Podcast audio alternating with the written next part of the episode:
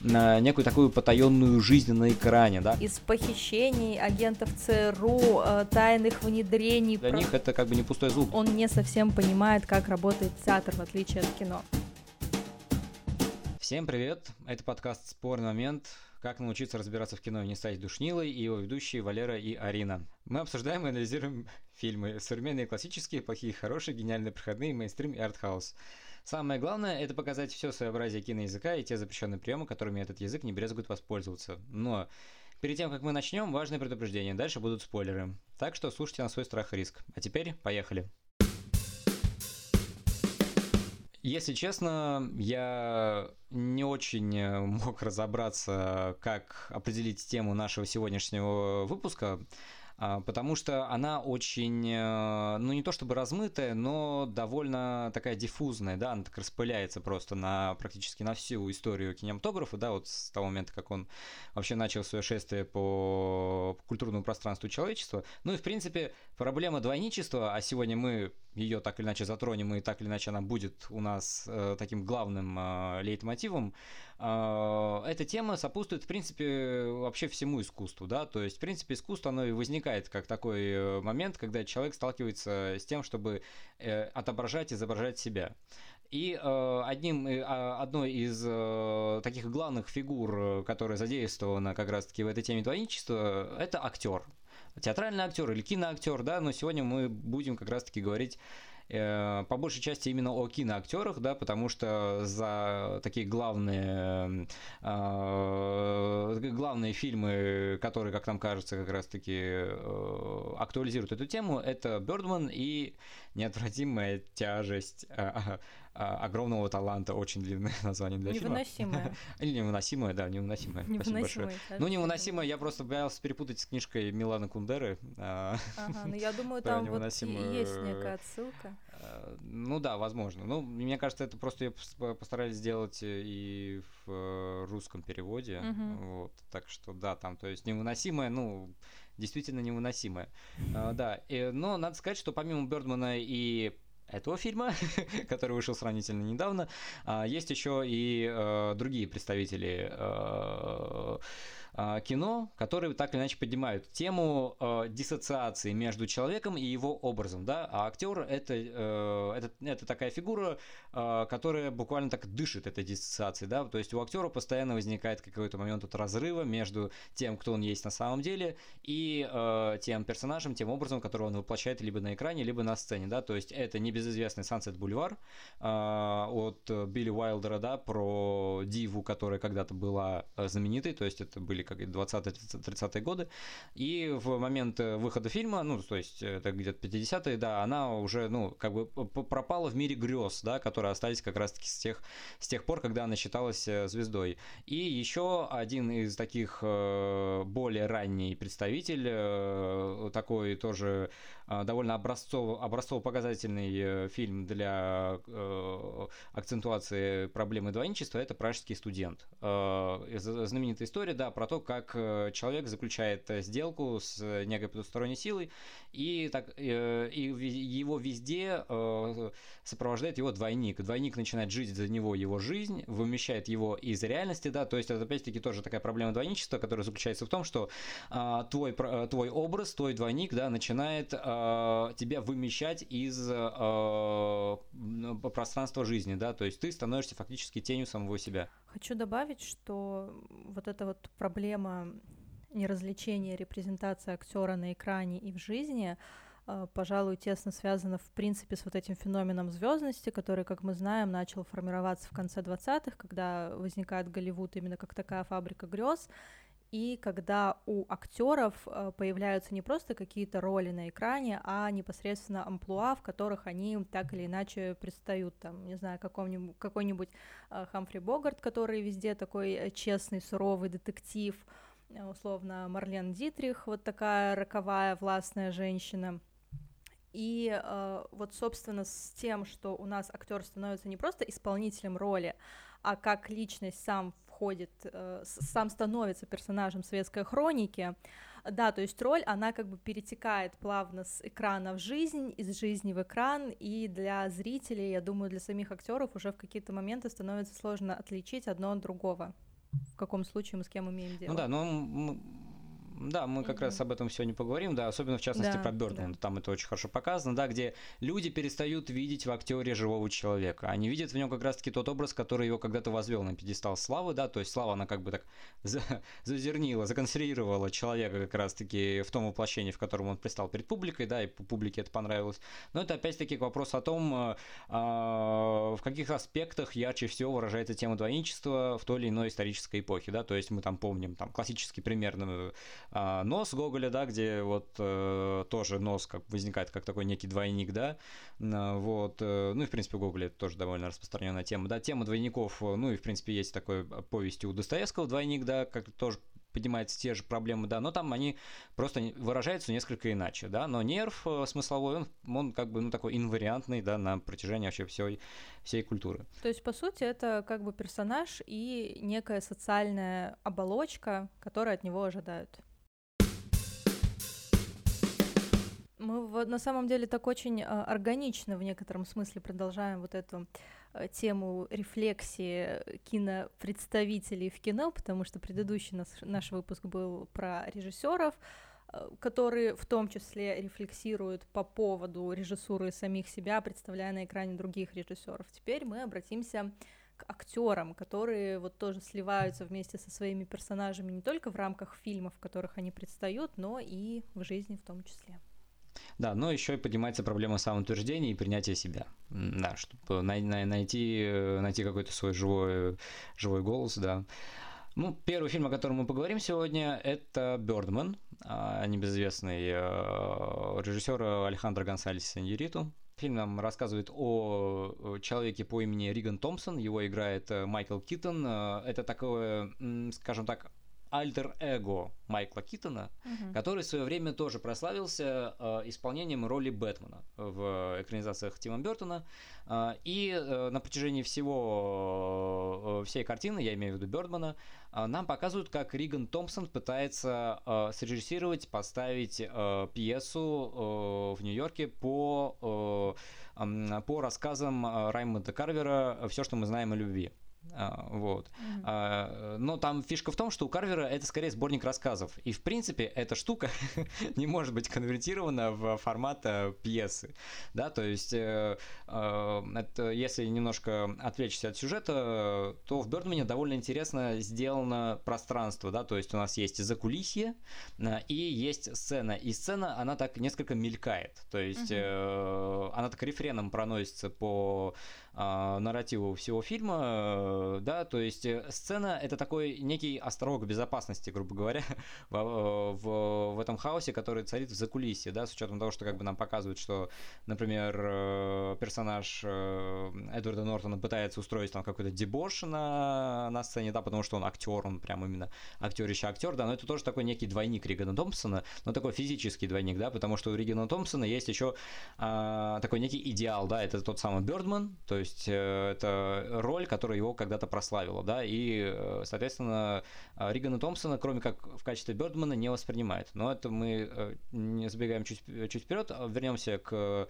Э, смысловому пространству э, фильма, э, да, то есть у нас есть закулисье и есть сцена. И сцена это такая вещь, которая позволяет актеру быть, существовать именно как в некой, в некой законсервированной точке, да, то есть там, где он понимает, кто он есть, да, как есть, как он какой-то персонаж, да, и пока он его воплощает, он существует именно как такой, ну, как настоящий человек, да, то есть его актера видят именно на сцене, но это mm-hmm. тоже довольно интересная штука, что актер актера видят тогда, когда его нет, когда он да. играет роль. Это тоже довольно интересная такая парадоксальная штука, потому что в Бёрдмане, когда действие переходит в закулисье, мы наблюдаем как раз-таки вот этот некий личностный раздрай э, актерской среды, да, то есть у нас там и э, истеричная, ну как скажем так, она не истеричная, просто у нее такая стрессовая ситуация Наоми Во, персонажа Наоми Уотс, который там постоянно что-то уходит в истерике, в, в стресс. Вот э, там сам Риган Томпсон, у которого э, проблемы с семьей, проблемы с коммуникацией с дочерью, и еще у него проблемы с э, взаимодействием с, а, с персонажем Эдварда, Эдварда Нортона, э, который считает себя просто гениальнейшим актером, ну и, возможно, он, он таким и является, да, но это, э, если уже перейти от э, режиссуры к персонажам, то мы видим, что эта самая тема двойничества здесь проявляется э, в следующем ключе. У Ригана Томпсона есть, э, как я уже сказал до этого, двойник в качестве самого Бёрдмана, да, то есть в качестве того идеала, в котором в котором Риган Томпсон предстал перед другими когда-то давно, да, и то есть Бёрдман это то, Бёрдман это то, что видит вместо Ригана Томпсона. Ригана Томпсона никто не воспринимает всерьез, да. Ну, э, и, и как человека, и, в принципе, как режиссера, да, то есть никто не, не ожидает такого большого ажиотажа от э, его, а, от его режиссуры, от его пьесы, да, и э, двойник — это как раз-таки персонаж Эдвард, Эдварда Нортона, тоже такой некий идеал серьезного актера. То есть это тоже еще такая да, да, э, дополнительная проблема, которая поднимается в фильме, э, который пытается доказать, что, мол, вот актеры, которые там играли, не знаю, там в каких-то франшизах, да, в каком-то коммерческом кино, они как бы, ну, не способны прийти э, в серьезный драматический театр и показать все свое мастерство. Это вообще, да, конечно, очень такая распространенная проблема и больная мозоль, на которую наступает и Нериту, потому что все мы знаем истории про вот этот панический страх актеров остаться заложниками одной роли, особенно когда это какая-то культовая роль, э, прославившая на весь мир, и условно мы там помним про Мерлин Монро, которая хотела играть в экранизациях Достоевского, но ее воспринимали исключительно вот в таком объективированном ключе. И если чуть-чуть еще сделать шаг в сторону, э, и, наверное, попытаться представить, почему Бёрдман все-таки так в целом был хорошо принят, и не только там критиками, но и зрителями, почему он понравился, хотя, казалось бы, это такая очень специфическая тема, и обычно. Ну, такая человеку... очень аутентичная. Ну да, да как да, бы да, плевать да, там есть... на актерские проблемы, mm-hmm, да, потому mm-hmm. что на самом деле э, проблема-то знакомая всем, потому что помимо вот этого желания вырваться из навязанного образа, из амплуа, в котором тебя видят, это еще и постоянная попытка Ригана Томпсона прыгнуть выше головы и доказать в да, первую да, да. очередь себе, а во вторую очередь всем окружающим, что он является чем-то большим, что в нем видят. То есть постоянно, ну, да, что он себя, сам да. себе видит, да, то есть это для mm-hmm. него э, спектакль становится в первую очередь таким вызовом самому себе, потому что если я с этим справлюсь, значит, я прожил не зря, значит, я чего-то стою. Um, да, да, ну вот ты вспомнил про Мэрилин Монро, я вот тоже хочу привести пример э, из советского кино. а, вот Александр Демьяненко, э, вот исполнитель mm-hmm. Шурика, роли Шурика у Гайдая, вот насколько я помню, он как раз-таки тоже вот остался именно Шуриком. Uh-huh. Но, на, но как бы но на самом деле он, как, он стремился к тому, чтобы вот от, сыграть именно серьезные драматические роли. А, но в основном его запомнили как раз-таки только благодаря э, роли Шурика в фильмах Гайдая. Вот, то есть э, это тоже такая распространенная проблема уже в актерской среде, да, mm-hmm. то есть э, стать заложником образа. И, собственно говоря, то, что выводит Бёрдмана из э, э, вот этой вот обидели, э, обители э, узкоспециализированных проблем, да, то есть то, что э, с чем сталкивается, в принципе, каждый из нас, да, то есть э, с, с тем, чтобы достигнуть чего-то Э, чтобы преодолеть себя, чтобы самоутвердиться, да, ну, не за счет кого-то другого, да, а просто показать, что ты можешь что-то больше, вот. А, ну и, в принципе, Бёрдман, как на, на мой взгляд, это фильм, у которого очень хорошо все со сценарием, ну, как бы, ну... Не только. А, да, не, да, не только, но как бы и э, в этом плане комитет, комитет э, Американской киноакадемии, ну, не прогадал, вот, потому что показать э, фильм однокадровый, и где дело происходит только в, э, в диалогах, да, где действие, mm-hmm. оно все концентрировано на психологических конфликтах, где действие по минимуму вообще абсолютно разговорная, такая даже ближе к комедии, такая вот э, э, драмеди даже, можно так сказать, вот. Э, то есть такой просто на уровне ситкома практически, вот. И фильм завоевывает главные награды что с учетом того, что как бы он не отрабатывает, как сейчас говорят, повестку, но это тогда еще не было так распространено. Вот, э, да, то есть э, э, это тоже такое, можно сказать, очень синефильское кино, но без самого кинематографа внутри фильма, да, то есть здесь мы видим, как, в принципе, в единой стилистике срабатывают как раз-таки и театр, и кино, то есть непрестанная работа камеры, ну, я имею в виду один кадр, Вот, то есть, ну, все знают, что Бёрдман, как бы, ну, а кто не знает, посмотрит, что Бёрдман — это однокадровый фильм. Ну, там есть несколько там монтажных вставок, грубо говоря, вот, но, но в, основном, в основном действие происходит э, э, на протяжении просто одной такой темпоральности, да, одно, одного кадра. И надо сказать, что такое единство времени э, здесь подчеркивает единство места. Но место не в том плане, что как бы все происходит в каком-то э, одной локации. Ну, в принципе, да, потому что там все происходит э, на, э, именно в, в театре, да. Uh-huh. Вот. Но как бы здесь мы видим, что сама камера, она все это объединяет как раз-таки в такой, э, в такой цикл, в, в такой не, не, не прекращающийся, не прекращающееся, не прекращающееся действие, из которой Э, главный, э, главный герой, это Риган Томпсон, выходит довольно экстравагантным путем, да, он пытается застрелиться на сцене, но это тоже такая э, штука занятная, да, то есть можно сказать, что как бы смерть такая некая инициация, да, то есть mm-hmm. вот он как бы принимает себя, да, принимает то, а, принимает тот голос бессознательного, да, который к нему стучится на протяжении всего фильма, да, этот, этот самый Бёрдман. И как это все происходит, да, он как бы взлетает. Но тоже очень интересно, как это сделано. А, я имею в виду финальную сцену, mm-hmm. где Том Риган просыпается, значит, после вот этого ранения. Вот, и как бы, ну, непонятно, может, это просто у него глюки пошли после смерти, я не знаю, там как бы вот это все, но это не суть важно. А, важно то, что последний вот кадр, помнишь, там, где а, Где вот эта Эмма вот Стоун, дочь, да, да, да, Эмма Стоун, она смотрит в окно, да, да. и это тоже довольно интересно, потому что э, операторская стилистика Бёрдмана, она как бы э, была направлена на, на, ну как бы основной ориентир на то, чтобы все показать. Вот, угу. смотрите, вот камеры следуют, да, за персонажами, все отлично, все хорошо, но как раз-таки вот этот последний кадр нам намекает на то, что в Бёрдмане не столь важно то, что ты видишь, но то, что ты не видишь, потому что а, это тоже довольно интересно, как в однокадровом фильме объединяется фантазматическое и якобы реалистическое угу. пространство. Да, то есть Риган Томпсон летает только в своем воображении. И это опять-таки тоже отсылка к киношности. Угу. Ну, в смысле, я имею в виду к теме киношности, да, где он типа стоит на крыше и каким-то боком прилетает в, в театр, а потом за ним выбегает а, а, таксист и угу. кричит о том, что он, он ему не заплатил. Тоже это гениальный ход, где как раз-таки э, пространство виртуальное и реальное, ну, я имею в виду внутри самого фильма, вот так вот объединяются без монтажных клеек, очень интересно. А, и э, это все таким э, э, ритмической дугой перескакивают как раз-таки уже в финал фильма, да, где Эмма Стоун, она становится таким соучастником как раз-таки фантазма Ригана mm-hmm. Томпсона. Она же э, видит, что окно открыто. И как бы, насколько я помню, она смотрит вниз именно. Ну, как бы это же логично. Вот.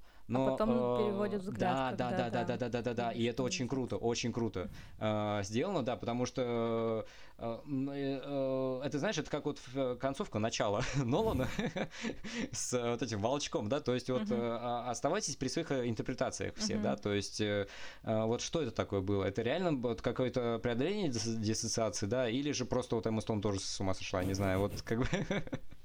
Но это тоже довольно интересно, да, то есть мы видим, как работает закадровое пространство. То есть закадровое пространство, оно вносит э, в, в, в сам кадр, в пространство кадра как раз-таки те интенции, которые э, на протяжении всего фильма из этого кадра изымались, да, то есть, в принципе, Бёрдман, он как бы в очень таким, в очень реалистическом ключе снят, но с такими оттенками, которые этот реалистический ключ как раз-таки понижают, вот, и открывают нам как раз-таки э, измерение каких-то дополнительных смыслов, да, которые уже больше более поэтический э, момент имеют, да, то есть я имею в виду, когда идет такое наслаивание смыслов, вот. Ну, вот как-то так. Вот ты еще мельком а, затронул тему противостояния кино и театра. Я бы хотела немножечко ее развить, потому что действительно тоже такая больная история для актеров, наверное, и отечественного, и американского кинематографа, вообще любого. Э, потому что, да, как ты уже говорил, что вот считается театральные актеры, они как будто бы больше актеры, чем киношные. Но в этом вот есть некая разница восприятия именно в нашей традиции, в зарубежной, потому что э, в отечественной истории э, в принципе, у нас нет вузов, которые готовят киноактеров, поэтому любые актеры, которых вы видите на экране, местные, это театральные актеры, которые потом приходят в кино, переучиваются. В зарубежном э, кино, ну, вообще, в принципе, в зарубежной так, э, кинотеатральной традиции, что вот есть театральные актеры, которые это играют разные, с тем... Это да, да, да. актеры. Театральный актер играет, он чувствует сцену, он угу. ходит по ней свободно, там, и так далее, да, то есть он чувствует, что у него есть момент импровизации такой э, телесный, да, то есть у него есть только один зритель, вот это зал, и все. Угу. То есть актер театральный не ограничен ракурсом. Но в кино вся, вся проблема уходит как раз-таки в то, что а, актеру нужно еще правильно показать, потому что если ты его неправильно покажешь, то как бы вся задумка режиссера, она как бы развалится.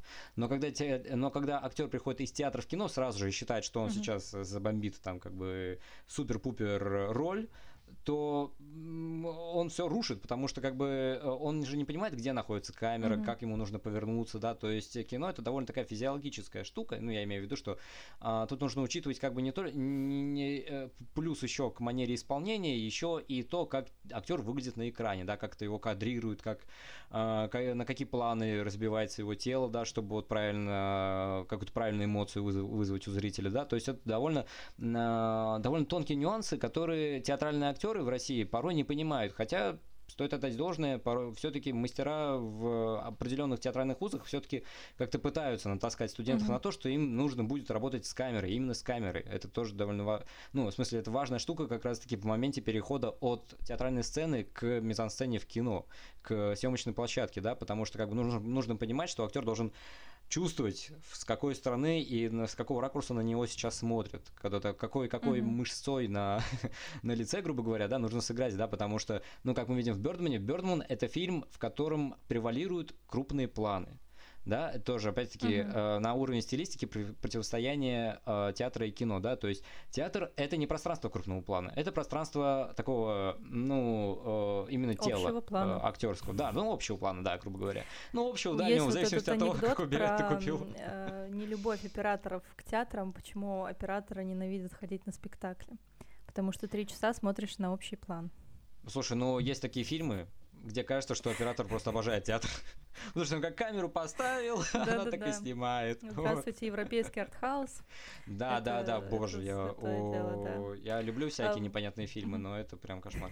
Но все-таки вернемся обратно как раз-таки тоже к Бёрдману. Э, чем интересен этот фильм, как раз-таки э, не с точки зрения сюжета, а вот с точки зрения постановки. Что, э, да, фильм о театре, но о театре говорит само кино, да, то есть это и однокадровость, ну,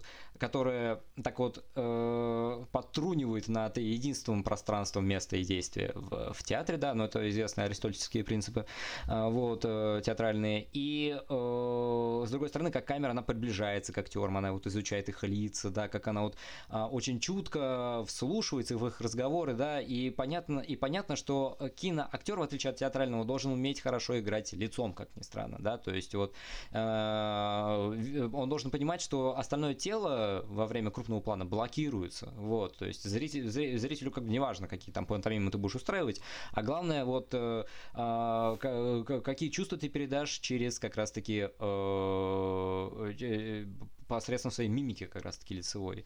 Вот. И э, благодаря этому, ну, можно сказать, что кино — это такая штука, которая немножко психологизирует театр.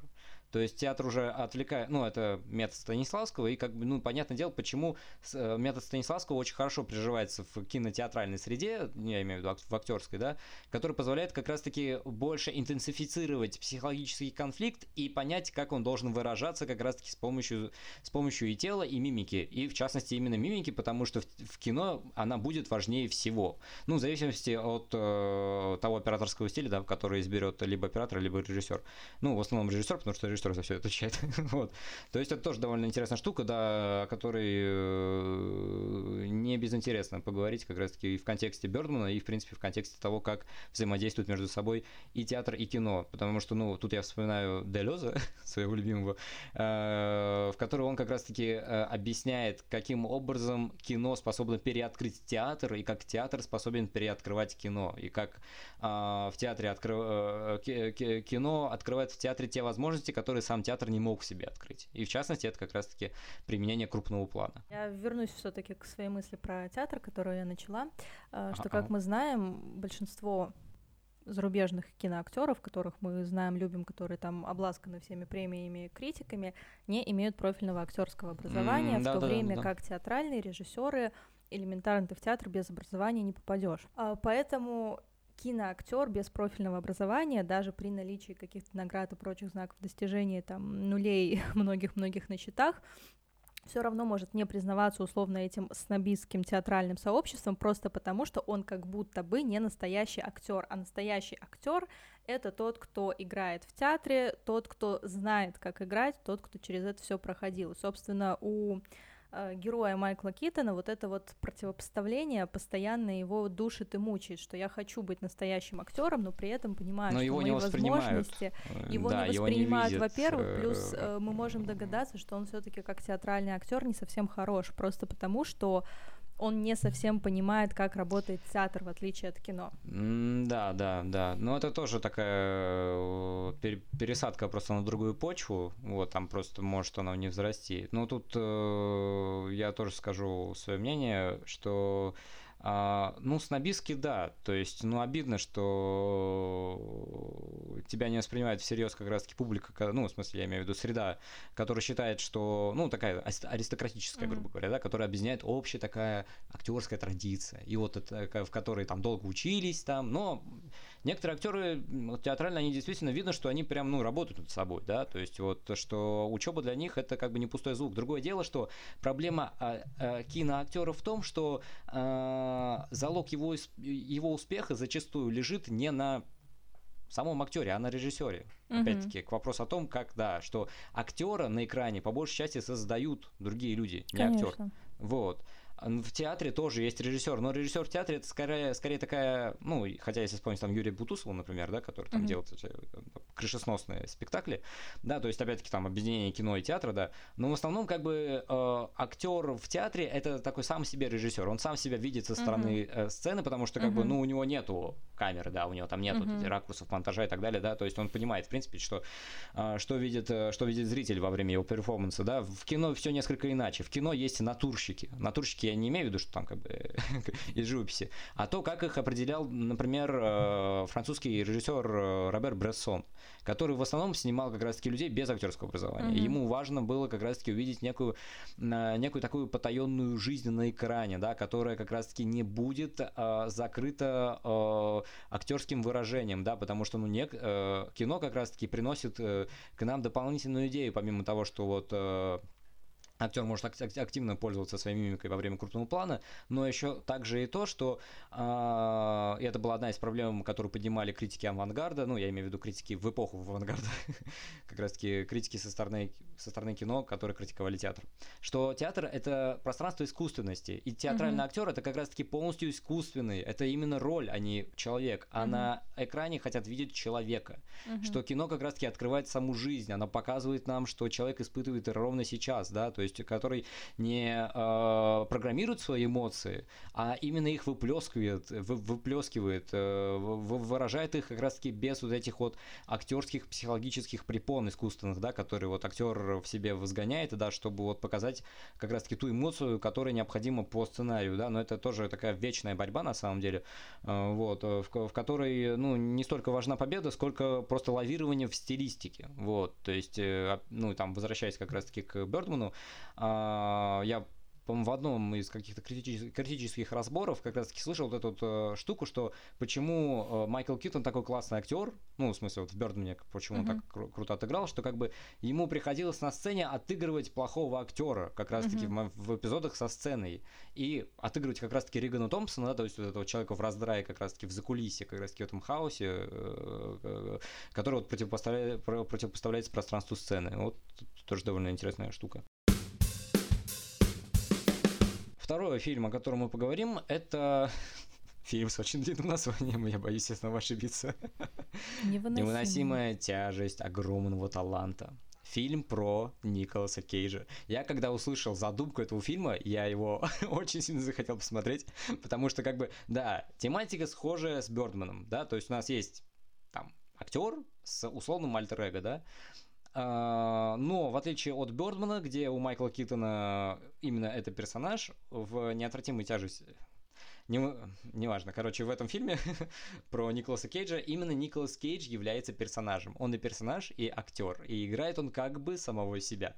Вот. Что очень а, любопытно в контексте того, что Николас Кейдж, по сути, стал персонажем задолго до этого фильма, потому что все мы знаем мемы с Кейджем. Опять же, мы знаем, что Николас Кейдж начинал свою карьеру как э, очень подающий надежды актер, как э, он снимался там у Линча, он снимался у самых крутых режиссеров, но где-то вот начиная там с конца 90-х, в нулевые годы, да, он постепенно превращается в такой мем, а, он снимается во второсортном, в третьесортном кино, какие-то очень странные роли, плюс у Николаса Кейджа очень оригинальная, очень эксцентричная актерская игра, а, манера игры, которая в кино очень часто выглядит как-то странно, нелепо, и поэтому вот эта вот его экспрессивность и выплескивание всего наружу а, зачастую выглядит неуместно, что, собственно, и, и породило вот все это невозможное количество мемов. Но, к счастью, вот в последние годы Кейдж как-то немного возвращается именно в, в виде актера, а не мема. Сначала это Мэнди, которая тоже там по-разному была воспринята, но тем не менее это актерская удача Кейджа. И не, вот ну, этот прекрасный фильм, про который мы сейчас ну, говорим. Ну, тут э, невозможно отказать Николасу Кейджу в такой некоторой пост-иронии, Потому что, ну, как тут бы, очевидно, да. Э, ну да, да, да, потому что, ну, в нем чувствуется такое, что вот э, он как бы, ну, не совсем серьезен в фильмах своих. Э, в, по, по крайней мере, в последних, да, то есть можно да. сказать, что да, там он снимается во второсортном во второсортном кино, в, шир, в ширпотребе каком-то, да, но одновременно с этим, как бы, он актер, он как бы, ну, отыгрывает что-то, то есть, э, и как раз-таки в... Ай, невыносимой тяжести огромного таланта, да, а, это как раз-таки показывается, что э, не, не обязательно создавать какое-то определенное альтер-эго, просто берешь того же самого человека, просто сажаешь его, сажаешь его в какое-то условное пространство mm-hmm. игры, да, и получается так, что Николас Кейдж, он как бы играет самого себя, и одновременно с этим и не играет, потому что он все время в какой-то находится суперпозиции относительно mm-hmm. самого себя. Да, вот это уже того, что... абсолютное неразвлечение персонажа актера и, и, и персонажа человека вот то, о чем мы говорили в самом начале, что образ, он вышел за экран, либо он, наоборот, пришел на экран. Они да, да, да, и это тоже, тоже довольно интересно э, сюжетно в фильме. Ну, то есть, сейчас напомним, о чем фильм сам, что вот есть Николас Кейдж, да, э, у которого большие проблемы с тем, чтобы найти работу. Именно чтобы найти, ну, даже не то чтобы работу, работать он может, он uh-huh. хочет найти серьезную роль, которая его снова прославит. Uh-huh. И прославить не так, чтобы, типа, сыграть в каком-нибудь там боевичке, а именно, чтобы была такая, ну, чтобы и критикам, критикам понравился, и зрителям понравился, да, такой вот Звягинцев, вот, немножко, вот. Uh, неважно. Вот. И uh, его агент, uh, это актер из Матрицы, из Как я встретил вашу маму, вот, предлагает ему работу, там съездить на Майорку, это остров близ Испании, насколько я помню, вот, uh-huh. то есть приехать к Педру Паскалю. Педро Паскаль актер, да, да, как бы а, персонажа зовут не Педро Паскаль, вот, да, и Э, там как бы отыграть на каком-то мероприятии, а потом оказывается, что э, персонаж Петра Паскаля написал целый сценарий, да, и в принципе он является большим фанатом Николаса Кейджа, вот, и они проходят через всякие препятствия и решают, что на их истории, базируясь на их истории жизненной, нужно снять фильм. И тут фильм делает, этот самый фильм делает выверт, э, в финале. Оказывается, что все, что мы видели до этого, был как раз-таки именно этот самый фильм, да, то есть э, вот это вот не, невыносимая тяжесть, да, что оказывается, что э, а, все, что мы наблюдали до этого, являлось как раз-таки постановой. И этот Николас Кейдж, как бы не настоящий Николас Кейдж, вот. это все время был лишь актер, да, и это тоже довольно забавно, потому что э, заявляет его бывшую жену, которую исполняет одна актриса, но в финале в кадре без перехода какого-то показывают Деми Мур, который, который отыгрывает его жену. Mm-hmm. Я такой, так, погодите, у меня в глазах двоится, или актер поменялся, что как это так работает. Вот, да, то есть, с одной стороны, история абсолютно линейная и как бы простая, да, но с другой стороны, она такая довольно мультижанровая, да, потому что там как бы Николас Кейдж проходит через, через э, трагедию, через драму, через комедию, через боевик, да, и, и то, как э, сценарий в финале закольцовывает все это действие, и таким образом оказывается, что все это время мы наблюдали как раз-таки фильм в фильме, грубо говоря. Это вспоминается фильм как раз-таки Бена Стиллера «Солдаты неудачи», uh-huh. вот, где как раз-таки тоже э, используется такой твист, что э, в, в финале, в финале картины оказывается, что все это было, ну, все это был как раз-таки снятый фильм. Хотела продолжить твою мысль про мультижанровость, потому что очень здорово то, как в фильме обыгрываются и какие-то штампы из кинематографа в принципе, и штампы mm-hmm. вот этих вот фильмов, печально прославивших Николаса Кейджа.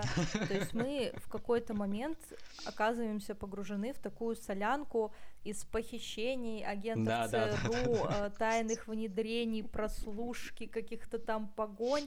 То есть это кино, в котором намешано абсолютно все, но при этом это срабатывает, потому что ты понимаешь, что это некая мета-реальность, которая не, существует в реальности. И это тоже интересно проследить, в отличие от Бёрдмана, где кино у нас выворачивалось наизнанку и показывалась условно именно реалистическая сторона, та реальность, с которой сталкиваются актеры, когда они выходят со сцены, выходят из кадра, ну, да, потому да, что да, там да, превалирует вот их жизнь вне сцены. Но если а, вспомнить все-таки последний кадр с Бёрдманом, там как бы все равно становится там ну, они двусмысленно довольно. Но да, в целом да, фильм да, да. он больше про закулисье.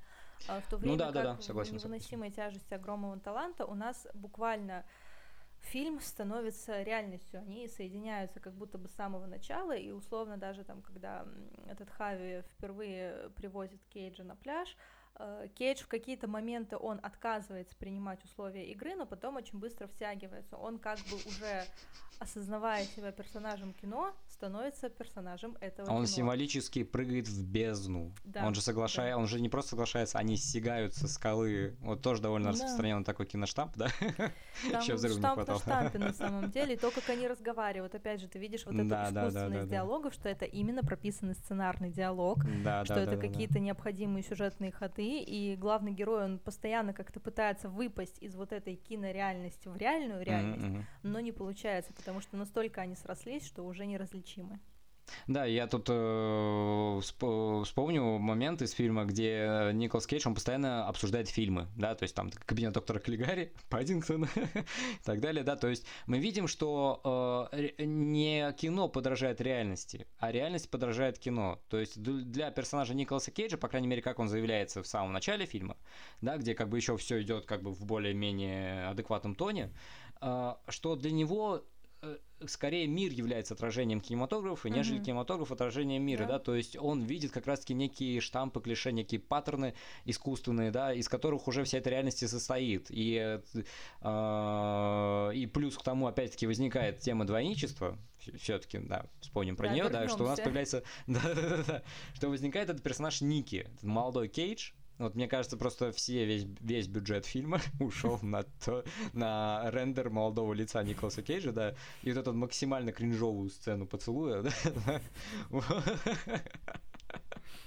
да, но опять-таки это попытка тени ассимилировать человека, да, ну, то есть вот э, такой психоз да, и Ники, э, Ники, то есть это молодой Николас Кейдж, это, в принципе, ну, тот же самый Бёрдман, ну, я имею в виду именно вот иде, некий идеал, который mm-hmm. постоянно тебя преследует и говорит, что вот нужно сделать нечто, нужно вот преодолеть себя, нужно вот, ну, то есть, как бы оправдать то, что я существую у тебя в голове, да, то есть, опять-таки, Николас Кейдж в фильме, в, в «Невыносимой тяжести огромного таланта», все люди его воспринимают именно как вот такой небесный Николас Кейдж, причем mm-hmm. из старых фильмов. Новые фильмы никто не вспоминает. Естественно, это да. Да, Вот. Э, и э, везде за ним ходит как раз-таки волчком этот самый хвостиком, э, этот Ники, да, который вот постоянно погружает Кейджа как раз-таки в этот самый в смысловой раздрай, да, то есть он как бы не понимает, где находится все-таки реальность и кино, но с другой стороны как мы уже поняли, да, весь этот фильм это как раз-таки есть такая некая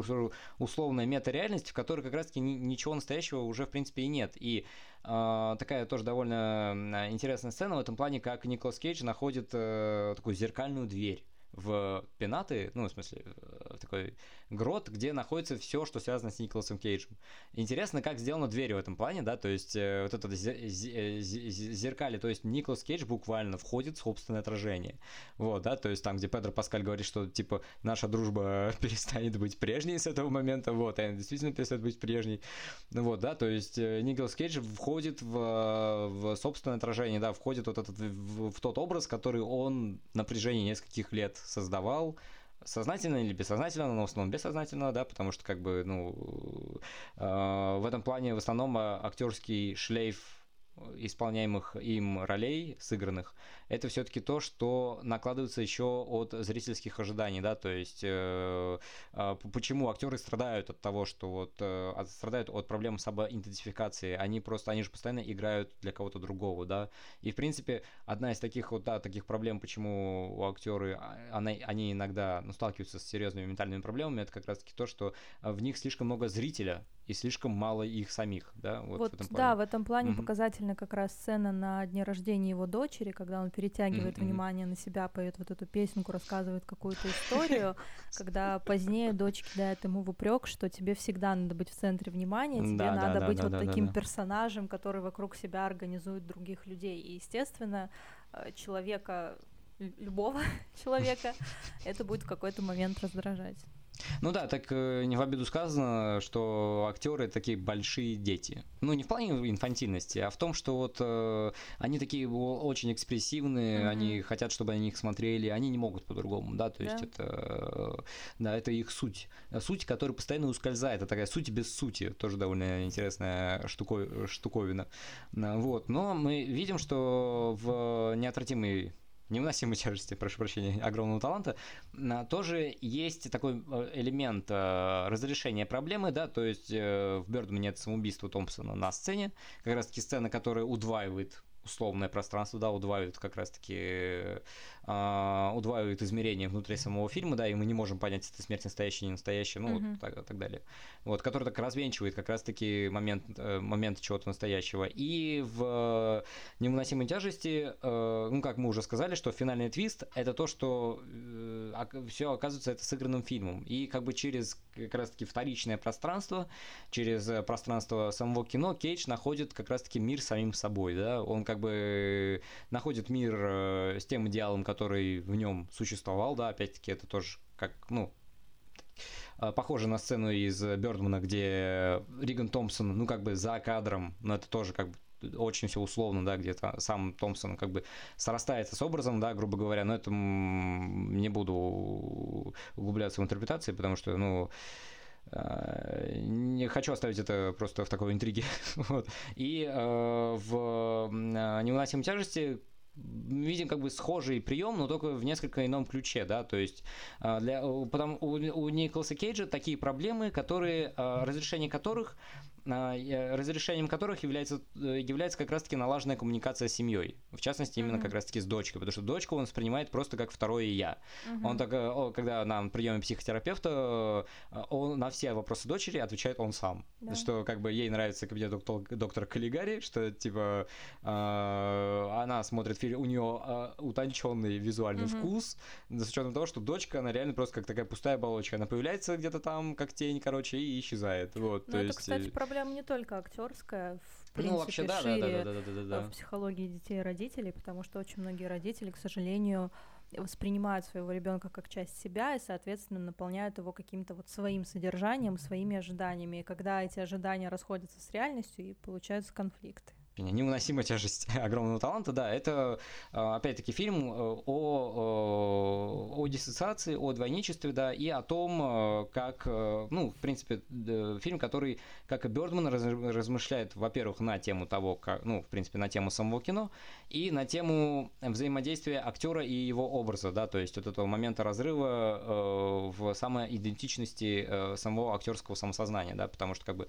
ну, актерское, актерское самосознание это довольно такая такая очень э, стрёмная штука, на самом деле, вот, потому что там как бы постоянно, э, постоянно возникают какие-то голоса, постоянно возникают какие-то живые образы, живые характеры, там, живые персонажи, да, которые начинают уже, а, то есть возникает момент того, что как бы виртуальное пространство выместит с собой реальное, mm-hmm. да, то есть это, ну, как, да, но как бы в Бёрдмане и в «Невыносимой тяжести огромного таланта» и в схожих по тематике фильмах мы видим как раз-таки э, такую повторяющуюся проблему, что люди вместо тебя видят как раз-таки то, чем ты являлся на экране, да, то есть они путают роль и человек. А, ты говорил вот когда про то, что Кейдж постоянно в кого-то перевоплощается, и мы видим вместо актера роль, а, как и все, что иронично обыгрывается в этом фильме, этот момент тоже еще более четко иронично обыгрывается, когда для того, чтобы спасти свою дочь дочь политика из